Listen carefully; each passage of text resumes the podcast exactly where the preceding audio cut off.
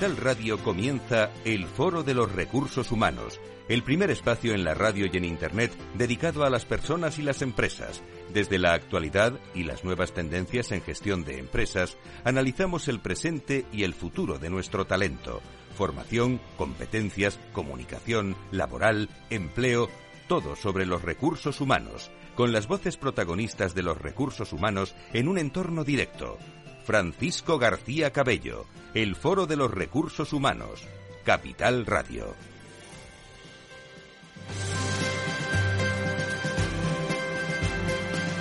¿Qué tal? Muy buenos días, ¿cómo están? Bienvenidos. Tiempo de personas y de empresas. España amanece con la resaca de las elecciones donde las personas seguramente han sido claves, para bien y para mal, vencedores y, y vencidos. Ahora un tiempo para la responsabilidad de unos y de otros. Bueno, ya se han anunciado eh, pues las elecciones generales para el veintitrés de julio, lo acaba de decir hace unos minutos el presidente del gobierno. Y como me decían, como me decían un grupo de directivos colombianos el jueves por la mañana, que estuvimos charlando con ellos sobre talento, eh, expertos en, en esta diversidad del mundo del talento internacional, me decían, bueno, hay que tener paisaje, hay que tener paisaje. Yo decía, bueno, eso de paisaje, lo decía en la gala también el otro día, ¿eso de paisaje qué es?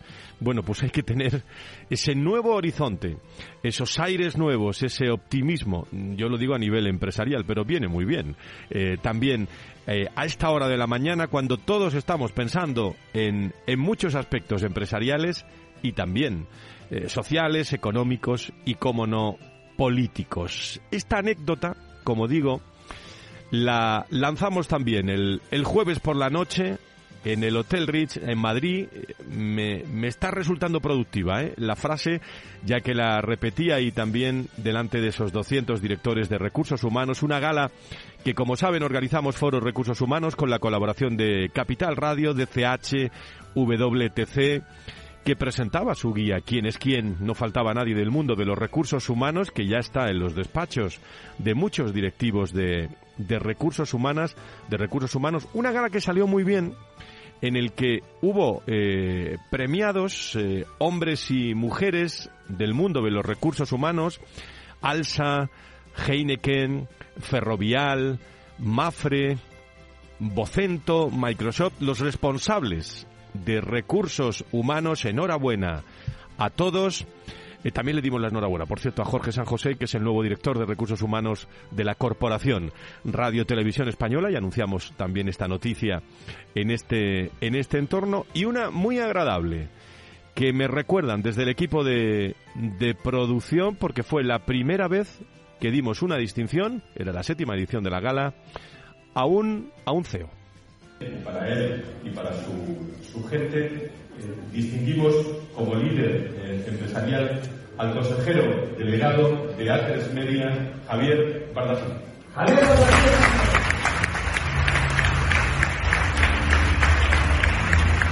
Bueno, enhorabuena a Javier. Tienen toda la información en doble u doble u doble u punto foro recursos humanos punto com. La primera vez que, eh, que un C E O era distinguido, pero queríamos también eh, dar la oportunidad, sobre todo después de la pandemia, de, como decía yo en la introducción de este premio, cómo nos hemos remangado todos y sobre todo cómo hemos colaborado.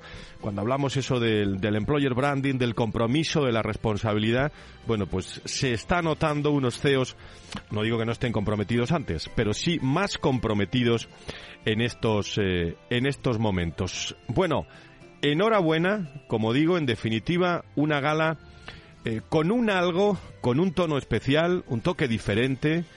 No solo vi directores de recursos humanos orgullosos de su función y, y, buen, y buena gente, sino con muchas ganas de colaborar, ¿eh? Vi un espíritu de, de evento, un alma en un espacio con muchos empleados, ya que si sumamos todos los empleados de todas las empresas asistentes, nos salen un universo muy destacado. Por lo tanto, eh, una, una gala que agradezco a todos los patrocinadores, a todos los promotores, a todas las personas que contribuyeron a, a ella. Seguiremos en una acción conjunta, una idea para Madrid consolidada, en la que a tener, eh, a tenor de las palabras que, que escuchamos, de las miradas que vimos y los gestos, hay muchas cosas que, que repetir. Las doce y diez, las once y diez...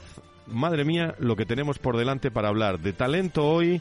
Estará I G U A Y con nosotros, Wait ocho también estará con invitados, eh, hablando de la cultura al servicio de la estrategia empresarial. Eh, esta noche a las seis y me- a las siete y media se celebran los treinta años de Elite Editorial, una editorial muy interesante en el mundo eh, empresarial y de recursos humanos. Lo vamos a recordar aquí hoy. No se vayan, enseguida. Si quieres saber todo sobre los recursos humanos y las nuevas tendencias en personas en nuestras organizaciones, conecta con El Foro de los Recursos Humanos, con Francisco García Cabello. Regino, Regina, ¿cómo estáis? Muy buenos días, bienvenidos. Muy buenos días, Fran. Buenos eh, días. Eh, Regina Estevez, Regino Quirós, socio cofundador de Wait ocho, consultora de liderazgo cultural y empresarial. Bueno, vaya mañana, ¿no? Que estamos viviendo hablando esto del liderazgo, ¿no? Hoy podemos hablar de... liderazgo político, ¿no? No tenemos más horas hoy para poder hablar porque va a hacer falta. veintitrés de julio, eh, pues elecciones. Eh, ¿Cuánto habría que hablar eh, de, del tema de, de liderazgo en, en todo lo que hemos visto en las últimas horas, en la, en la campaña? ¿Habéis hecho análisis de eso alguna vez? Hemos hecho análisis alguna vez, que es un tema, es un tema que daría para mucho, pero bueno, basta decir que... que muchos principios de liderazgo, especialmente los que están relacionados con el propósito y con la visión, pues sería maravilloso tenerlos mucho más presentes cuando hablamos de, de elecciones o cuando hablamos en general de política. Uh-huh. Y una de las claves más importantes para implementar la, la estrategia en una compañía, eh, lo hemos hablado muchas veces, es asegurarse que existe una única cultura en la organización, que es conocida por todos los empleados y que está al servicio de dicha estrategia. Aquí hemos hablado mucho en los últimos veinte años de esto, ¿eh? En los procesos de transformación en los que se implementa una, una nueva estrategia, y muy especialmente en los procesos de fusiones, de adquisiciones, es fundamental también comprender la cultura existente en esas organizaciones, que pasa a ser una, y planificar su evolución para que, bueno, eh, se soporte, ¿no?, la, la implementación de, de la de la estrategia. Eh, decirme algo sobre, sobre esto y enseguida pasamos a, a nuestros invitados. Comentar que quizás es el proyecto más importante cuando estamos hablando de un cambio, sea por una fusión, adquisición, sea por un cambio de estrategia. Normalmente nos preocupamos de, de hacer los, los proyectos correspondientes a cambiar procesos de negocio, a cambiar el marketing, a cambiar los sistemas. Eh, hay que seguir haciendo eso, por supuesto, pero todo eso depende de los comportamientos de las personas. Y nos estamos refiriendo a cómo tomamos decisiones, cómo hablamos entre nosotros, cómo establecemos colaboración. Eso es cultura. Y hay muchas maneras de hacer todo eso, de comportarnos en manera genérica, y tenemos que asegurarnos que nuestra gente en una empresa adopta los comportamientos que dan soporte a la estrategia. Eso es eh, gestionar la cultura como una palanca para la estrategia, y es el proyecto más importante, y a veces se nos olvida. Se nos olvida que las personas, nos puedes dar todos los procesos y procedimientos que quieras, pero afortunadamente todos y cada uno tomamos decisiones. Y ahí es donde juega la cultura, esa guía para tomar decisiones de una manera acorde al grupo y acorde a la estrategia que queremos implantar. Regina, casi siempre hay alguien que lo tiene que hacer primero esto, ¿no? Sí, bueno, la, el error que cometen muchas empresas es delegar esta labor exclusivamente en el área de recursos humanos, creer que es algo que tienen que ir haciendo ellos, o incluso que se suplanta con una campaña de comunicación interna y ya está, se pegan los carteles en las paredes, estos son los valores, esto es lo que, lo que define la cultura de la compañía. Es algo que tiene que estar en todos y cada uno de los empleados. Por eso es importante, sobre todo, que se empiece desde las capas altas, que son, vamos, el comité de dirección es quien tiene que definir la cultura, qué cultura queremos que exista, ¿no? Igual que unos padres definen los comportamientos que, que rigen esa familia, y no puedes delegar en los hijos esa decisión, en la compañía la alta dirección es la que tiene que definir la cultura, porque es quien define la estrategia. Y estamos hablando de que para conseguir esta estrategia lo que necesitamos es unos comportamientos determinados. Así que responsables, toda la compañía. Lo ideal, que haya un responsable de cultura que se asegure de que esto permea por toda la compañía. En esta primera parte del programa eh, nos acompañan, eh, bueno, yo los voy a presentar, pero si queréis vosotros también, que los conocéis muy bien. Babel nos acompaña con nosotros en, en directo hoy, consultora tecnológica multinacional especializada en aplicar los servicios y conocimientos tecnológicos en los procesos de aceleración digital de sus clientes, grandes empresas, organismos públicos. La compañía, eh, me corregís, prevé facturar ciento ochenta y cinco millones de euros y llegar a tres mil quinientos profesionales durante este año veinte veintitrés, operando en los catorce países en los que en los que tiene presencia. Nos acompaña Beatriz Barrios, responsable corporativa de Cultura y Experiencia de Empleado en Babel. Beatriz, ¿cómo estás? Muy buenos días, bienvenida. Hola, ¿qué tal? Buenos días. Muchísimas gracias. Encina Toribio, especialista en Cultura y Experiencia de Empleado. Querida Encina, ¿cómo estás? Muy buenos días. Buenos días, muy bien, encantada de estar aquí. Muchísimas gracias. ¿Cómo veis todo esto de la cultura al servicio de la estrategia empresarial? ¿Qué tenemos de nuevo, eh? Vosotros que os dedicáis a esto. Pues efectivamente, como decía Regino antes, creo que la cultura empresarial es fundamental eh, en una compañía y que efectivamente tiene que estar eh, o partir desde la dirección, ¿vale? Nosotros en Babel, eh, bueno, pues en estos últimos años hemos tenido importantes adquisiciones de, de otras compañías. Hemos crecido pues en la mitad de los empleados que somos actualmente y nos hemos tenido que plantear el tema de redefinir la cultura corporativa de la compañía, de darle una vuelta y ver que, bueno, pues las empresas integradas y también en el crecimiento orgánico que hemos ido teniendo en estos últimos años, que ha sido pues muy, muy alto, Eh, todo el mundo compartiéramos esta misma cultura. Y ahora mismo estamos en pleno proceso de, como decía Regina, permeabilizar hacia abajo y llegar a todos los a todos los profesionales de, de Babel. ¿Qué es para vosotros la cultura empresarial y, y por qué consideráis que es importante en una organización? Pues eh, para Babel la cultura corporativa es lo que vivimos en nuestro día a día, es nuestra forma de ser y de actuar, es, eh, son los comportamientos que vemos en nuestros compañeros, es que cuando llegues por la mañana pues te encuentres eh, gente dispuesta a darlo todo, eh, gente con una sonrisa, es un no te preocupes que yo te voy a echar una mano y te ayudo en lo que, lo que necesites. Al final, bueno, pues son todos los comportamientos con los que nos enfrentamos, a los que nos enfrentamos eh, cada día. En todo esto, para nosotros, tiene un papel muy relevante eh, no solamente la dirección, que lo apoye, sino también todo el equipo de líderes de la compañía. Porque al final, si queremos llegar, eh, pues como decíamos antes, tres mil quinientos profesionales, ya somos muchísimos. Y si queremos llegar hasta las eh, capas, bueno, pues eh, a las últimas incorporaciones o la gente eh, que lleva menos tiempo en Babel, necesitamos el apoyo de todos nuestros líderes para eh, que ese ejemplo de cultura y valores pues eh, cale. Una cultura y unos valores comunes para nosotros son vitales, ya que si no remamos todos en la misma dirección es muy complicado llegar a conseguir los objetivos marcados. Así que en eso estamos trabajando, en tener una cultura sólida, común y que sea reconocible por todos los compañeros, por todos los profesionales, para que eh, todos nos sintamos parte de, de lo mismo y podamos llegar al objetivo como compañía. Beatriz Encina, habéis, eh, lo digo como caso práctico también, sabemos que recientemente habéis integrado Eh, tres compañías, lo que se traduce en la integración, tengo entendido, de más de mil quinientos profesionales. ¿Cómo os habéis enfrentado a este reto culturalmente hablando? Pues eh, cuando valoramos posibles integraciones de compañías, eh, lo primero que hacemos es eh, ver que la compañía que vamos a adquirir tenga unos valores y una cultura similar a la nuestra. Obviamente no va a ser nunca igual, pero sí que es importante que no sean compañías eh, con una cultura completamente diferente, porque si no, integrarles y hacer que, que puedan seguir Eh, la cultura marcada por Babel pues sería muy complicado. Entonces, eh, esto es una de las primeras cosas que miramos y luego, una vez que ya hemos integrado a la compañía, pues eh, lo que tra- lo que trabajamos es en tratar de transmitir nuestros valores ya en los comportamientos, en el día a día. Con el crecimiento tan eh, exponencial que estáis eh, experimentando, ¿vais a trazar algún plan de cara a... bueno, a alinear eh, a todos los profesionales en la, en la cultura, los valores que, que promueve la compañía? Uh-huh. Así es. Eh, efectivamente, eh, a día de hoy estamos trabajando en ello. Como ya hemos comentado, hemos tenido un crecimiento exponencial en los últimos años y la realidad es que a día de hoy casi la mitad de nuestros profesionales provienen de, de empresas integradas y es por ello que durante este dos mil veintitrés hemos realizado un proyecto de redefinición de, de la cultura y los valores de la compañía. No es que esto signifique que nuestra esencia haya cambiado, que no es así, pero sí nos ha parecido un momento relevante para hacer un punto de control, una revisión eh, y pararnos a, a pensar sobre ello.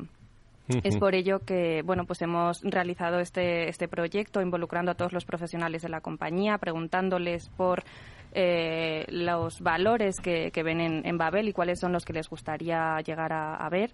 Y con todos estos resultados los hemos analizado y hemos trabajado con, con estos líderes de, de Babel, con este comité de dirección, para asegurarnos de alinear estos, esta redefinición de los valores a la estrategia actual de, de la compañía.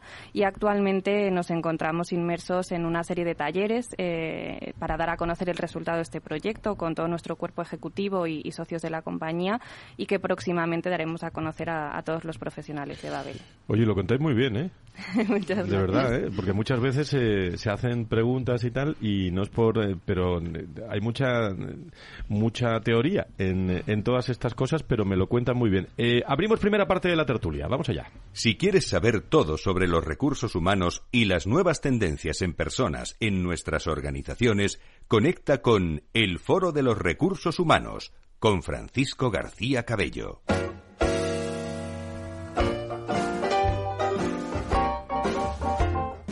La tertulia del Foro de los Recursos Humanos te aporta actualidad, innovación y conocimientos. Apúntate. Por cierto, me está esperando dentro de un rato, a las doce y media, eh, Lucía Jacotot, también directora de Talent en, eh, en I G U A Y en España. Eh, vamos a hablar sobre talento, tertulión hoy, ¿eh? Regino, Regina, el, preguntas para nuestros invitados, Babel, o reflexiones, lo que consideréis. No, a mí me, el, el ejercicio que está haciendo Babel de entender bien eh, la cultura presente, las culturas presentes, porque son catorce países, diferentes empresas adquiridas, que aunque hay un cultural fit, como bien han dicho, y es importante el entender que esas empresas que se van a integrar tienen una cultura similar, da lugar a una diversidad que puede ser muy rica y muy interesante, pero que también puede hacer mucho ruido y puede desviar el alineamiento en cuanto a esa manera de comportarse que se requiere de los ejecutivos. Entonces, eh, quizás puestos a preguntar algo, preguntaría dónde, dónde estáis encontrando las, las mayores dificultades, dónde estáis encontrando quizás alguna barrera o alguna sorpresa, porque a veces estos proyectos casi siempre nos, nos sorprenden. Pues, eh, a ver, de inicio yo creo que eh, lo más complicado fue casi al principio, ¿vale? En esa primera sentada de vamos a redefinir los valores, claro, juntamos a todo el cuerpo directivo y o a gran parte del cuerpo directivo eh, de las diferentes empresas adquiridas y obviamente gente de, de, de Babel de toda la vida. Y bueno, pues hacer ese primer eh, ese primer listado de qué valores queríamos eh, mantener, cuáles había que, bueno, pues quizá no eliminar, pero sí pulir, yo creo que fue lo más complejo a lo que de momento nos hemos eh, enfrentado. Porque a partir de entonces, bueno, pues ya con esos valores claros, eh, sí que está siendo bastante sencillo el hacer esos workshops que comentaba mi compañera Encina y, y llegar a todo el mundo.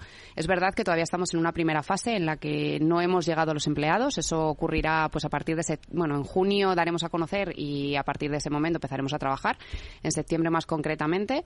Pero, pero bueno, esa primera fase yo creo que podría decir que fue lo más, lo más complejo. Regina.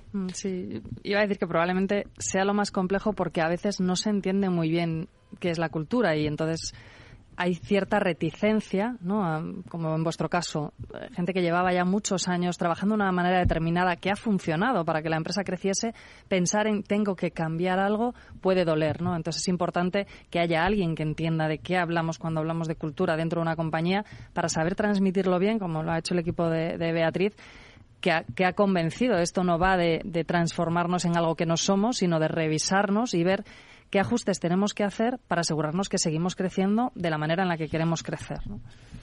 Uh-huh. El, una, una cuestión por mi parte, que cuando estamos hablando de claves para captar el, el, el mejor talento, de esto estamos, luego hablaré con Rocío de eso, de, de, de, desde, desde I G U A Y, pero... Pero es, eh, es un tema que a mí también me, me, me ocupa y me preocupa porque me lo dicen todos los directores de recursos humanos. ¿Dónde está el truco aquí eh, en esto de la captación del, del, del talento, Beatriz? Porque eh, no solo cada uno hace lo que puede, sino eh, que invierte lo que puede, employer branding, imagen de marca. ¿Dónde están los mejores o dónde están los que queremos que trabajen con nosotros? Bueno, pues complicada complicada respuesta. Eh, a ver, yo creo que, que efectivamente eh, hay que poner una... O sea, darle mucha importancia a todo el tema de comunicación, de employer branding y, y sobre todo también tener muy clara la cultura, ¿no? Otra vez vuelvo a, a nuestro a nuestro tema estrella de hoy. ¿Por qué, por qué digo esto? Yo creo que a la hora de seleccionar eh, tienes que seleccionar a los mejores. En nuestro caso somos una consultora tecnológica, como comentábamos antes, y necesitamos pues a los mejores eh, profesionales de, del mundo de la tecnología. Pero es verdad que para nosotros es fundamental que la gente que se incorpore eh, ya venga con estos valores eh, de serie, ¿vale? Es decir, gente con, con unos valores completamente diferentes a los que en Babel queremos eh, o tenemos es muy complicado, porque luego la, a la hora de trabajar pues es muy difícil. Entonces, para mí, una buena selección no está basada solamente en encontrar los mejores, que por supuesto, y hay una, una guerra importante en el mundo tecnológico en cuanto a, a captar el mejor talento, pero sí que es importante que eh, culturalmente la gente que se incorpore, bueno, pues ya vaya conociendo nuestros valores y, y esté de acuerdo con ellos. ¿Y qué os funciona? Eh, de, en cuanto a herramientas, eh, sistemas, ¿qué os funciona en esto de, de la captación de talento? Eh, bueno, yo hace muchos años que ya no estoy en el área de, de selección. Tenemos otra compañera que, que se dedica uh-huh. a ello. Pero, bueno, pues yo creo que, que sí, que desde el área de recruiting de, de Babel pues están haciendo un enorme esfuerzo, no solamente por mostrar lo que somos eh, pues eh, desde el inicio, ¿vale?, en los procesos de selección, eh, sino también en cuidar mucho al candidato. Para nosotros eso es fundamental, ¿vale? Esto lo ha sido toda la vida. Y perseguimos que, pues desde el primer momento en que Babel contacta con un, con un candidato, eh, que se sienta querido y, y, por supuesto, que vea que no va a ser un número, sino que es una persona importante para nosotros. Por cierto, en un minuto hacemos la pausa, seguimos la tertulia luego, pero decirme, esto de, lo habéis dicho alguno, pero esto de, de, de trabajar en cultura en una organización, ¿esto es de recursos humanos o, o, o esto es del comité de dirección o esto de quién es? Pues para nosotros esto es mm, parte de, de todos. Al final la cultura se construye entre todos dentro de, de una compañía, pero sí nos parece muy relevante pues tener esos embajadores, ¿no?, desde el equipo de dirección y, por supuesto, si puedes tener un área, como es nuestro caso de reciente creación, de cultura y experiencia de empleado para poder poner foco y, y ayudar, ¿no?, dar recursos y que esto sea un tema eh, clave dentro, dentro de la compañía, pues consideramos que, que es muy relevante. Pues eh, interesantísimo. Eh, El tema de hoy. Hacemos una pausa, volvemos luego. Regino, Regina, eh, gracias eh, Beatriz. Eh, Encina, os quedáis con nosotros. Luego os presento a Rocío de, de, de E Y y tenemos un tertulión luego sobre, sobre todos estos temas. En directo, día eh, muy interesante desde el punto de vista también político y de anuncio y que afecta a empresas y personas también. Pausa y volvemos.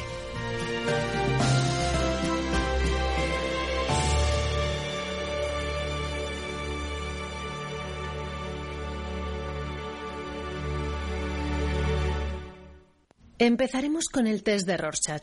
Dígame, ¿qué ve en esta figura? Una casa frente al mar, los estudios del pequeño en Londres, la reforma de la cocina y la boda de mi niña. ¿Ve todo eso en esta mancha? En Renta cuatro Banco sabemos que hay cosas que no te puedes quitar de la cabeza. Por eso hemos creado nuestro planificador financiero familiar, un servicio gratuito que te ayuda a planificar tus necesidades financieras, futuras y actuales, para que no tengas que preocuparte de nada. Entra en erre cuatro punto com y descúbrelo. Renta cuatro Banco. ¿Quieres más? Capital Radio, Madrid, ciento tres punto dos F M.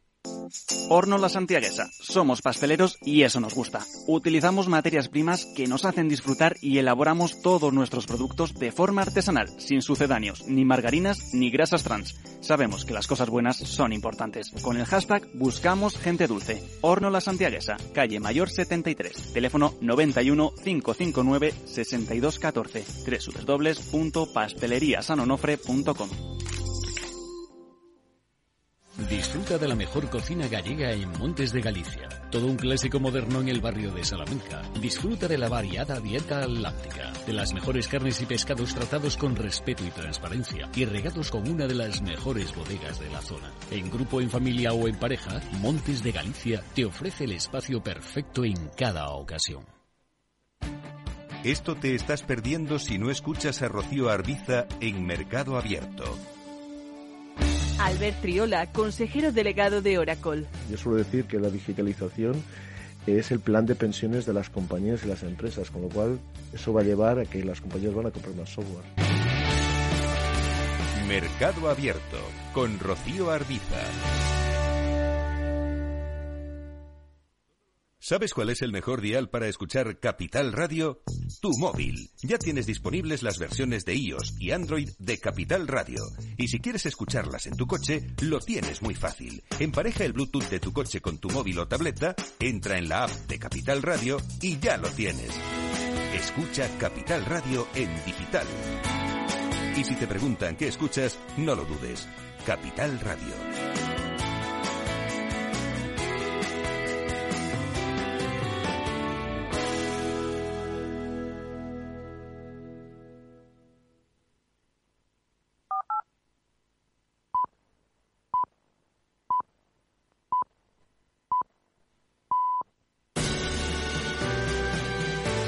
Si quieres saber todo sobre los recursos humanos y las nuevas tendencias en personas en nuestras organizaciones, conecta con El Foro de los Recursos Humanos, con Francisco García Cabello.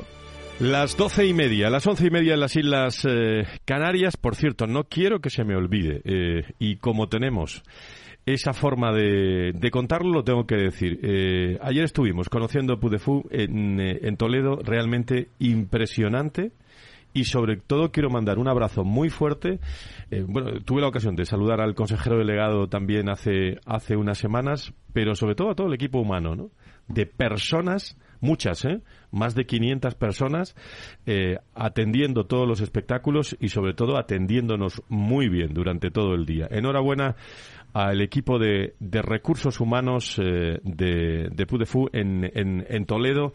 Impresionante, impresionante ayer. Eh, saludo a esta hora de la mañana a Lucía Jacotot, directora de Talent de I G U A Y en España, eh, para hablar sobre el, el talento. Querida Lucía, ¿cómo estás? Muy buenos días. Muy buenos días, ¿qué tal? Muchísimas, muchísimas gracias. Bueno, eh, ¿qué, ¿Qué pasa con el talento en, en España? ¿Dónde está? ¿Cuál es el problema? Lo planteaba yo antes, eh, Lucía. Sí, la verdad es que es, es paradójico, ¿no? Yo creo que todos los equipos de, de recursos humanos también lo, nos lo preguntamos muchas veces, ¿no? Con, con los altos niveles que tenemos de desempleo a nivel a nivel España, ¿dónde está todo ese talento que, que todas las compañías, grandes, pequeñ, pequeñas, multinacionales, necesitamos para cubrir nuestras necesidades, ¿no? ¿Dónde, dónde está? Yo creo que, que el mayor problema muchas veces es la falta de, de correlación, ¿no? Que pueda haber entre lo que es eh, la formación Que, que adquieren nuestros profesionales o que adquieren, bueno, cada uno de los eh, eh, españoles dentro de toda su, su carrera, tanto académica, universitaria como F P y demás, con lo que el mercado laboral está, está demandando en esos momentos, ¿no? Con lo cual ahí yo creo que es donde está el punto y la clave, y que tenemos que seguir trabajando en conjunto en las universidades, los centros de estudio y, y todo el tejido empresarial para intentar alinear esas, esas eh, fuerzas, ¿no? O esas líneas de, de actuación para que eh, eh, no tengamos estos altos niveles de de desempleo, por un lado, con altos niveles de no cubrir posiciones en, en cualquier tipología de compañía y de, y de sector, ¿no? Vosotros sois eh, una de las grandes Big Four en, en nuestro país. Eh, en estos momentos, ¿cómo estáis trabajando? ¿Qué claves estáis trabajando para captar el mejor talento? Eh, eh, ¿Quién da...? ¿Quién da en esa clave, no? ¿Quién da en esa clave? En, eh, digo, en estos momentos donde donde está tan movido. Eh, hay cinco generaciones trabajando, eh, mucha oferta. Eh, no sé si las personas tenemos otra otra visión de la jugada en cuanto a la eh, conciliación y la vida profesional. Está cambiando todo mucho. Completamente, ¿eh? Yo creo que, que el panorama cada vez se cambia y cambia más rápido, con lo cual, bueno, pues estamos en ese punto, ¿no? Cualquiera de las eh, compañías, yo creo que antes lo comentaba también Babel, y, y nosotros como, como I G U A Y estamos en esa posición de demostrar qué compañía somos, cuáles son nuestros valores, qué es lo que eh, de verdad nos importa, más allá de la parte de conocimiento técnico, más allá del asesoramiento que, que nosotros como empresa de servicios profesionales eh, eh, gestionamos y, y demás. Tenemos que ser una empresa atractiva, ¿no? Para atraer al mejor talento. ¿Y qué significa ser atractivo? Pues cumplir con con esas necesidades o con esos requerimientos que tiene cada uno de los eh, profesionales. Y como bien comentabas, Fran, eh, tenemos muchas generaciones dentro de, de, las, de la organización ahora, con lo cual tenemos que ser capaces de llegar y dar en la tecla de cada uno de ellos, ¿no? Con lo cual eh, tenemos que tener flexibilidad laboral, pero tenemos que ser conscientes de, de que hay gente que a lo mejor le, le gusta más estar en oficinas y que tiene la posibilidad de estar en oficinas, con lo cual no tenemos que ser eh, eh, dirigentes en el sentido de decir, oye, tú o todo el mundo en casa o todo el mundo en la oficina, sino que tenemos que dar esa flexibilidad, como comentaba antes. Tenemos que gestionar un ambiente de trabajo que sea, bueno, pues lo, lo menos jerárquico, ¿no? O lo menos parecido al pasado, como, como venía siendo, eh, eh, en un entorno en el que todo el mundo tenga la capacidad de aportar, tenga la capacidad de sentirse valorado y de sentir que su trabajo llega a un fin y que tiene ese fin. Es, oye, pues parte de asesoramiento, pero que no son, como decía antes Babel, con el proceso de selección, no que son un número, sino que son una persona y que se le escucha, ¿no? Con lo cual, bueno, pues eh, eh, yo creo que todas esas claves de ese liderazgo que, que, bueno, pues que yo creo que intentamos tener a día de hoy todas las compañías, el liderazgo más humanista, más cercano y demás, yo creo que son las claves, eh, sin lugar a dudas, para, para poder atraer ese talento y, y poder retenerlo, ¿eh? Que es también importante. Lucía, eh, ¿y, ¿y qué herramientas funcionan ante la fidelización del talento? No quiero hablar de retención, sino fidelización del talento. Bueno, yo soy fiel defensora de, de inicio tiene que haber, eh, como herramientas tenemos que utilizar la comunicación. Yo creo que la comunicación es la herramienta más potente que tenemos en todas las organizaciones y eh, la más difícil también de gestionar, ¿vale? Porque tenemos que ser, como decía antes, capaces de llegar a, bueno, pues nosotros somos casi de cerca de seis mil empleados en España, de llegar a cada uno de ellos, ¿no? Y, de, y cada uno de ellos lo, lo percibe de una forma distinta, con lo cual tenemos que tener una comunicación súper transparente, muy cercana, muy viva, eh, que, que nos ayude con, con todo ello, y en esa comunicación contar todo, desde proyectos que se han ganado, proyectos eh, eh, bueno que, que puedan ser un, algo importante para la compañía, a contar pues incorporaciones que hemos tenido de perfiles más junior, a incorporaciones laterales en otro tipo de categorías, a um, cómo generamos ese impacto social en la organiz- en, en, en, el, en la sociedad y cómo empleado de la firma puedo colaborar en ese impacto social. O sea, al final yo creo que, que la comunicación es el vector para llegar a todo y a través de ella tenemos que ser capaces de, de contar absolutamente todo, ¿no? Lo que somos, ¿no? Mm. ¿Cuál es nuestra esencia? Con tu experiencia, eh, he hablado muchas veces con, eh, con Lucía, eh, acuérdate la época de la pandemia, también cuando hablábamos en las webinars y todo esto de del, eh, del talento, eh, pero con tu experiencia ante el talento, eh, ¿dónde está el...? Eh, lo planteo así, eh, pero tú me lo, lo replanteas como tú quieres, pero ¿dónde está el problema en la actitud con C o la aptitud con P? Es decir, demasiada formación, pocas actitudes, soft skills abandonados, ¿cómo lo ves? Yo creo que el problema lo tenemos más en la actitud con C. O sea, yo creo que, que a nivel de formación, eh, eh, a igualdad de condiciones, ¿no? Siempre digo lo mismo, profesionales que tienen formaciones muy similares, eh, porque uno sobresale sobre el otro, ¿no? Porque uno tiene una carrera más rápida, porque uno tiene una carrera más eh, eh, llamativa, ¿no?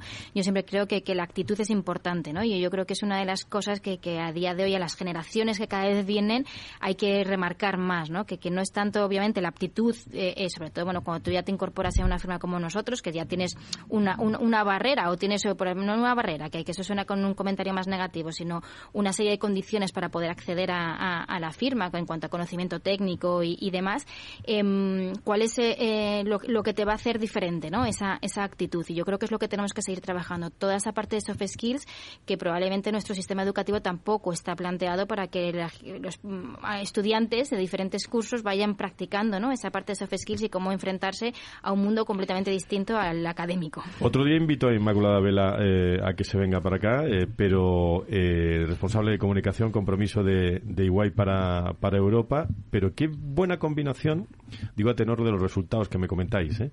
Habéis tenido de, de, de, entre, de entremezclar lo que es la comunicación interna, la información de la Family I G U A Y con eh, bueno, la, el employer branding, ¿no? y, la, y, el, y el producto que queréis para, para vuestra compañía, ¿no?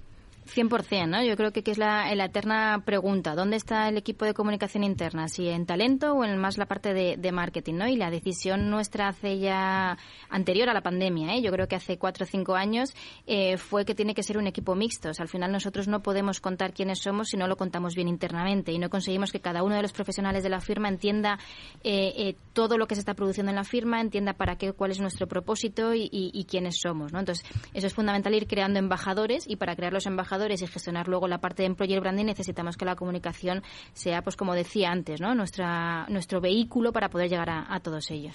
Pues con Lucía Jacotot, directora de Talent en I G U A Y España, sobre talento, y con Beatriz Barrios eh, desde Babel, eh, con Encina Toribio desde Babel, con, el, eh, con eh, Regino eh, Quirós y Regina Estevez, todos en, en tertulia. Nos quedan muchas más cosas.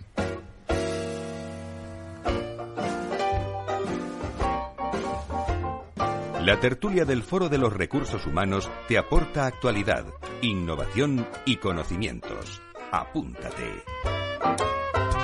Por cierto, abrimos la tertulia, pero de, de, dejadme que vaya dos minutos, ¿eh? A hablar con eh, Alejandro Zunzunegui, eh, que si no lo conocéis es un autor estupendo que ha eh, elaborado un libro de Elite Editorial que celebran esta noche, por cierto, en Madrid, los treinta años, eh, Transformación Digital para Directivos, que lo tenemos hoy encima de la mesa. Alejandro, ¿cómo estás? Muy buenos días, bienvenido. Hola, Fran, muchas gracias. Estoy bueno, muy bien, una pena no haber podido, al final no he podido estar ahí, pero, pues, pero pues otro muy día, contento, otro muy atento día. A lo que estáis hablando y con muchísimas ganas de poder haber metido alguna. Bueno, pues alguna te quedas con nosotros si quieres un, un ratito. ¿Qué es Transformación Digital para Directivos, el libro que, que tenemos hoy?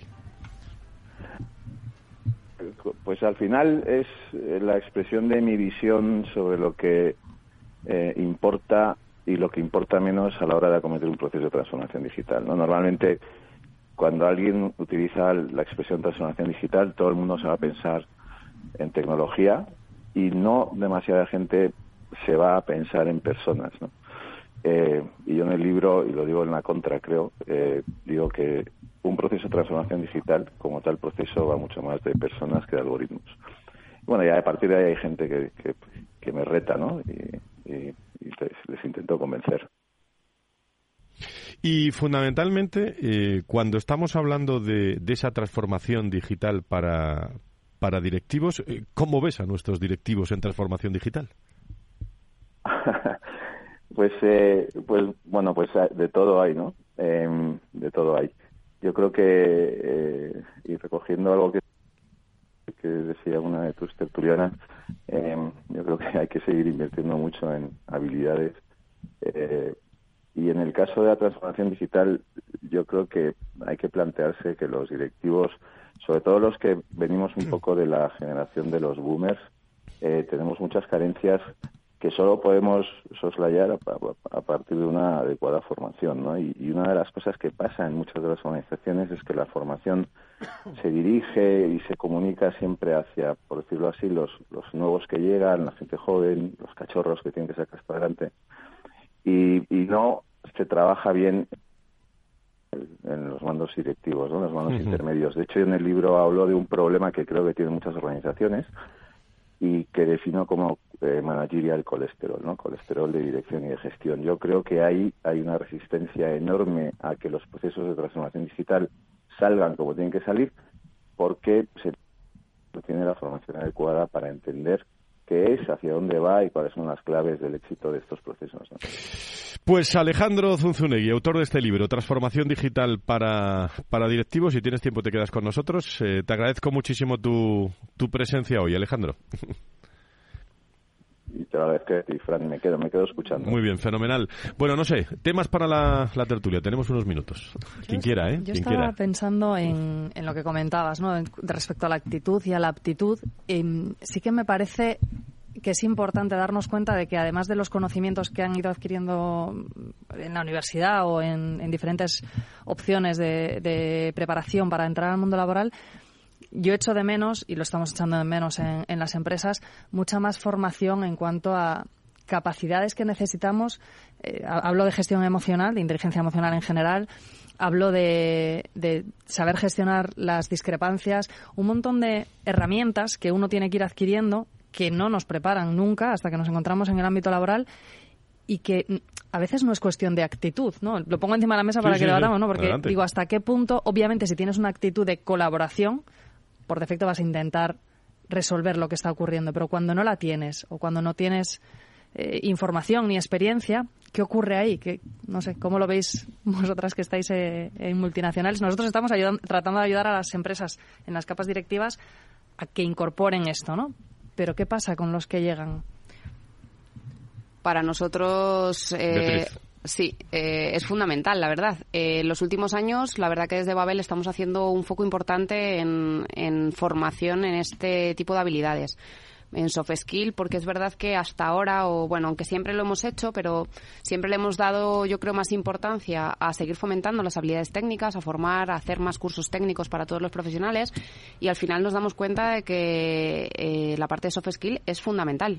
no sé si más importante incluso que la técnica, pero creo que, que sí, que cada vez más.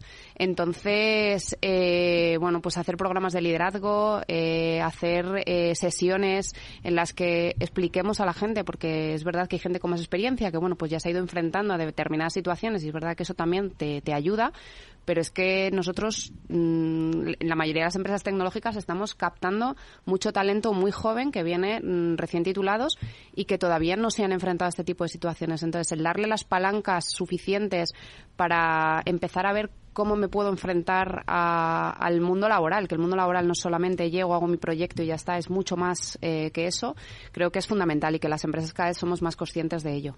Y si me permites añadirlo, eh, como decía Alejandro hace un momento, no solo con las incorporaciones, temas como la gestión emocional, la inteligencia emocional o temas como el manejo del conflicto en, en capas de alta dirección también es necesario. Nosotros lo vemos, lo vemos día a día y, y también hay gap ahí. Aunque has tenido la oportunidad de enfrentarte a ello, es... Seguimos teniendo un gap en muchos casos en, en ese tipo de soft skills. Bueno, de hecho, ya se empieza a hablar de que habría que dejar de llamarlas soft skills, porque Correcto. Parece que es como, bueno, algo adicional cuando es, es clave, ¿no? O sea, no sé. Justo, efectivamente, al final, yo sí que creo, ¿no? Que, que, que antes era un tema de, siempre hablabas de las soft skills como, bueno, pues quizás tenías enfocado más y más un liderazgo, una gestión del tiempo, otra serie de temas, ¿no? Y yo creo que sí que es cierto que a día de hoy nos queda mucho eh, eh, toda la parte emocional, ¿no? La parte de gestión del conflicto, la parte de la frustración, ¿no? La, la inmediatez, o sea, sobre todo nosotros también en E Y que tenemos un alto número, ¿no? De perfiles que acaban de incorporarse pues de, de universidades o de centros de estudio y demás, pues es gente que está muy acostumbrada también a la inmediatez, que también es la sociedad en la que nos movemos ahora, tiene que ser ahora, ya y demás. Entonces, ese tipo de cosas que, que obviamente luego en el entorno laboral muchas veces eh, no se produce a la misma rapidez que el profesional lo está deseando, lo está pidiendo, ¿no? Pues todo ese tipo de soft skills eh, eh, son fundamentales y, y obviamente yo por eso decía, ¿no? Que no solo las empresas tenemos que, bueno, pues eh, eh, tener en nuestros planes de formación toda esa parte de de capacidades, ¿no? y, de, y de competencias que hay que desarrollar, sino que probablemente desde pues, muy pequeñitos en los colegios nos deberían de enseñar, ¿no? a, a poder manejar esas situaciones eh, eh, de conflicto o situaciones distintas antes de que lleguemos con veintitantos a, a, a enfrentarnos de, de primeras. O con cuarenta y tantos y dirijamos a un montón de personas, que también pasa. Yo, yo creo que ahí tardaremos porque... se está empezando a poner en las escuelas estos temas de inteligencia emocional, pero los propios ma- los propios maestros no están preparados ni tienen incorporadas esas habilidades, entonces nos queda camino. Y yo esto añadiría en el mundo laboral que debería de venir muy acompañado de, de una formación en liderazgo, ¿no? Porque al final los líderes son los que dan ejemplo en los equipos y, y aprendemos mucho, ¿no? De lo que ves que se hace, pues eh, repetirlo, y lo que ves que se premia, m- mantener esos comportamientos o adquirirlos, eh, que va muy enlazado al final con, con las soft skills, y para nosotros unir eso con el liderazgo en valores, ¿no? Que también es algo que estamos empezando a trabajar, pues nos parece fundamental. Además, en, en Babel, eh, una de las cosas más relevantes es que nuestra cultura, nuestros valores se basan en el bien común, y esto es algo que tenemos muy, muy integrado. De hecho, en esa implantación de cultura de la que hablabais antes, Eh, además de la comunicación, que es inexcusable, y sobre todo en el ámbito de la conversación. Antes Lucía comentaba la importancia de que la comunicación llegue a todo el mundo, y la gran comunicación eh, llega, tiene, una, tiene un límite.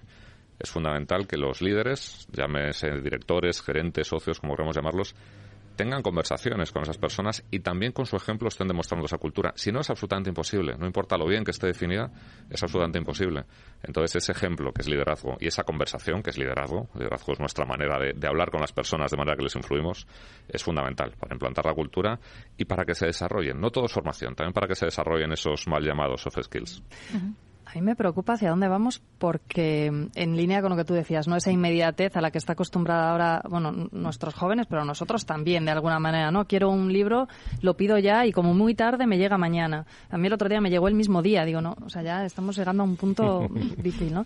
Y nuestro lema en Wait ocho es para, piensa, actúa. Y vemos que cada vez es, le resulta más difícil a la gente ese me paro, me paro para tener una conversación de calidad contigo, o me paro para entender que necesita un tiempo de madurez esto que estamos trabajando.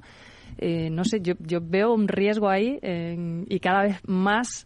por lo que dices tú, ¿no? Las nuevas generaciones llegan queriendo que todo pase como muy rápido. No sé que, si te estáis viendo ya que esto ocurre... No, no, cien por ciento. O sea, las cosas tienen que pasar ya. O sea, cuando lo pienso y cuando tiene, y cuando antes de que termine el, mi pensamiento ya ha tenido que pasar, ¿no? O sea, yo creo que, que efectivamente, ¿no? No solo las, como decías tú, las, las nuevas generaciones, sino también nosotros, ¿no? Ya el, eh, los, los que no somos tan nuevas generaciones no. podemos estar en ese punto, ¿no? Entonces, yo creo que, que es un es una cosa que, que, que tenemos que tener en la cultura de todas las organizaciones. Ese, ese para, ¿no? Y me parece precioso el lema que, que comentabas, ese para y piensa.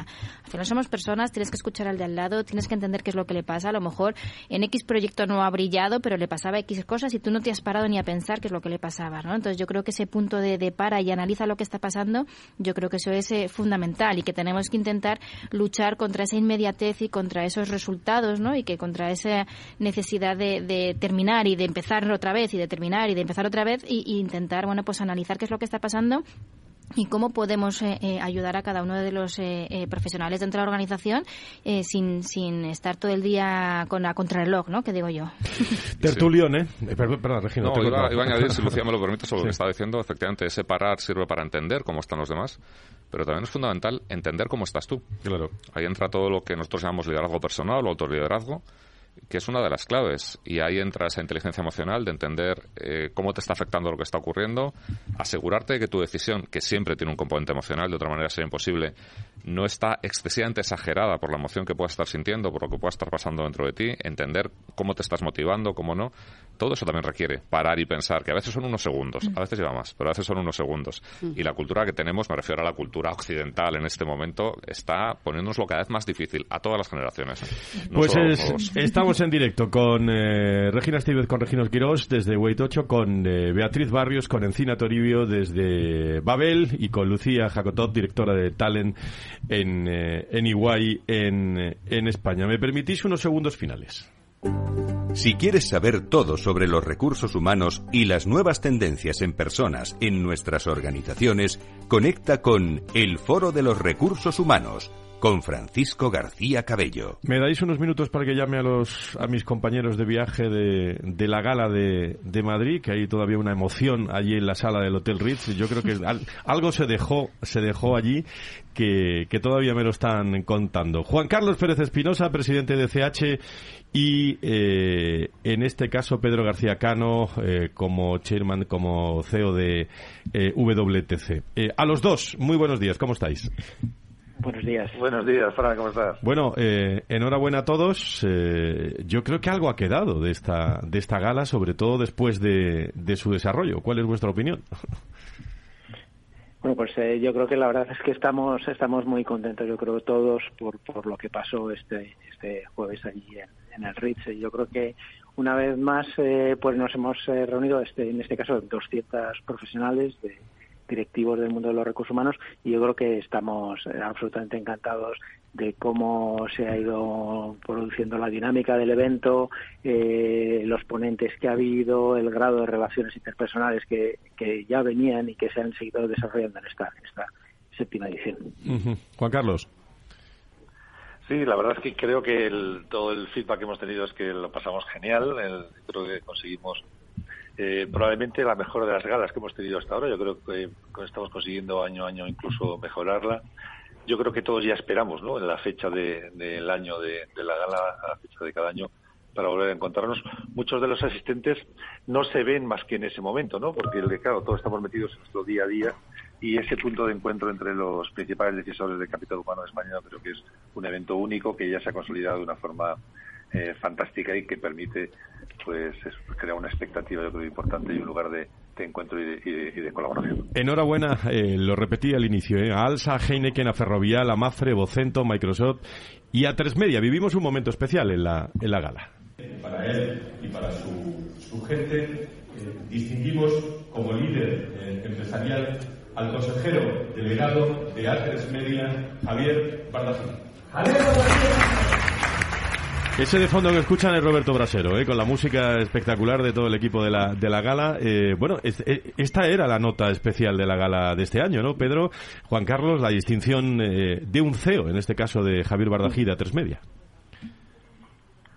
Sí, yo creo que es una iniciativa nueva y complementaria. Como saben, eh, creo todos tus oyentes, hasta este año entregábamos estos seis reconocimientos a seis eh, profesionales de la función directiva de, de, de recursos humanos en diferentes facetas.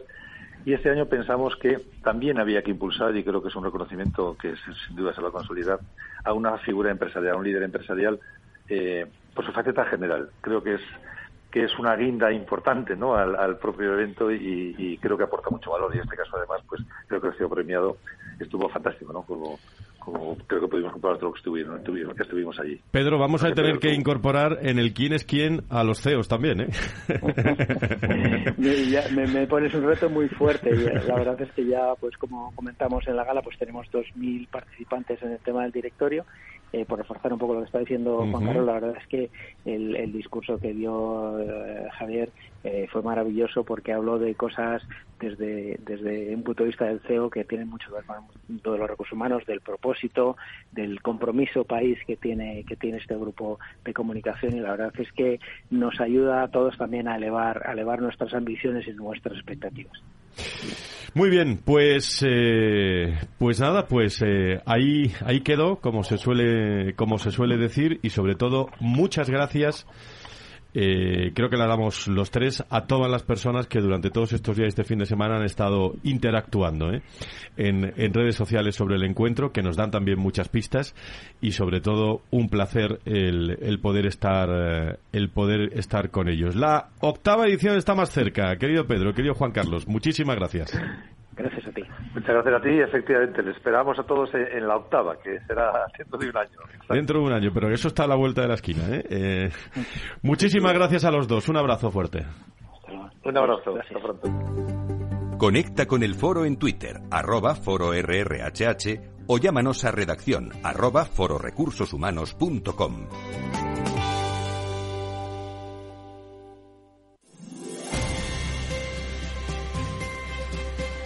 Bueno, pues hasta aquí un programa dedicado a la cultura, al servicio y la estrategia empresarial, donde hemos hablado también de, de talento. Regino, eh, Regina, muchísimas gracias, y dentro de unas semanas mucho más, ¿eh? Gracias a ti, Fran. Muchísimas gracias. gracias. Y también agradecimiento a Beatriz Barrios, eh, responsable de, de Corporativa de Cultura y Experiencia de Empleado de Babel, y a Encina Toribio, especialista en Cultura, Experiencia de Empleado. A los dos. Saludos también a, a todos los hombres y mujeres de, de vuestra compañía. Gracias. Muchas gracias. Y Lucía, muchísimas gracias por estar con nosotros. Nos escuchamos también, algunos de vosotros, en la Escuela de Verano. Pues hablamos otro día, ¿eh? En la Escuela de Verano de, del Foro, donde hablaremos precisamente de todos estos temas de fidelización. Muchísimas, muchísimas gracias eh, y, y recuerdos recuerdos al jefe, ¿eh? Por cierto, ¿eh? Muchísimas, muchísimas gracias. gracias. Gracias, Lucía Jacotot, con nosotros en directo, responsable de Talent de I G U A Y en España, sobre talento. Y a todos ustedes, queridos amigos, como siempre, muchas gracias. Como digo, cuando acaba el programa empieza también... opiniones, reflexiones, las volverán a escuchar a través de, de todos los dispositivos del foro.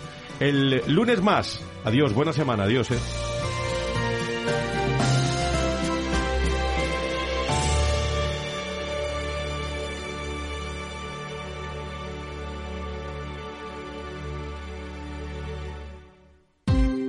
Ya no estamos en la era de la información, estamos en la era de la gestión de los datos y de la inteligencia artificial. El tratamiento inteligente de estos datos proporciona un valor enorme a las empresas en sus procesos de negocio. En Piper Lab ayudamos a nuestros clientes a tomar decisiones de negocio basadas en datos. Escúchanos todos los lunes en el espacio de Big Data de Capital, la Bolsa y la Vida. ¿Qué es ir más allá? Con Arval podrás llegar donde te propongas de la forma más sostenible y darle a tu empresa todas las soluciones de movilidad que necesite, asesorando con las mejores opciones de movilidad para las distintas necesidades de tu flota, con vehículos electrificados, bicicletas, coche compartido. Arval, la transición energética arranca aquí. Más información en arval punto es.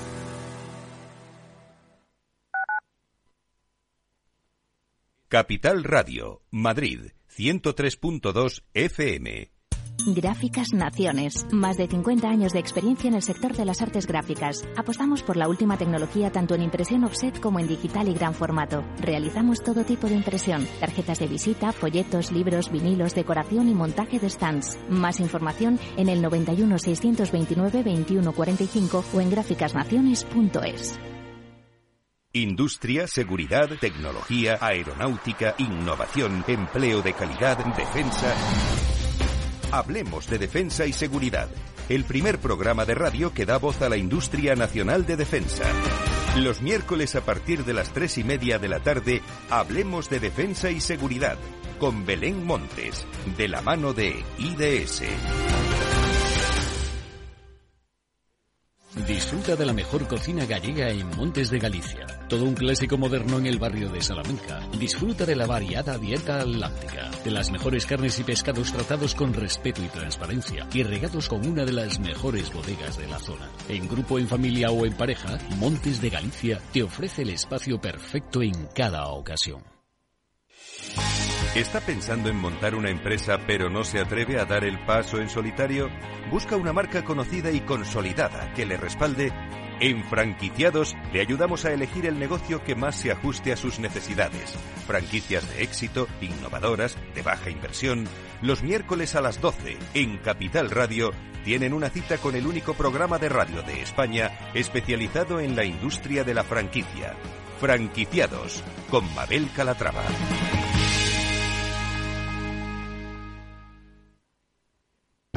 Para personas inquietas, Capital Radio.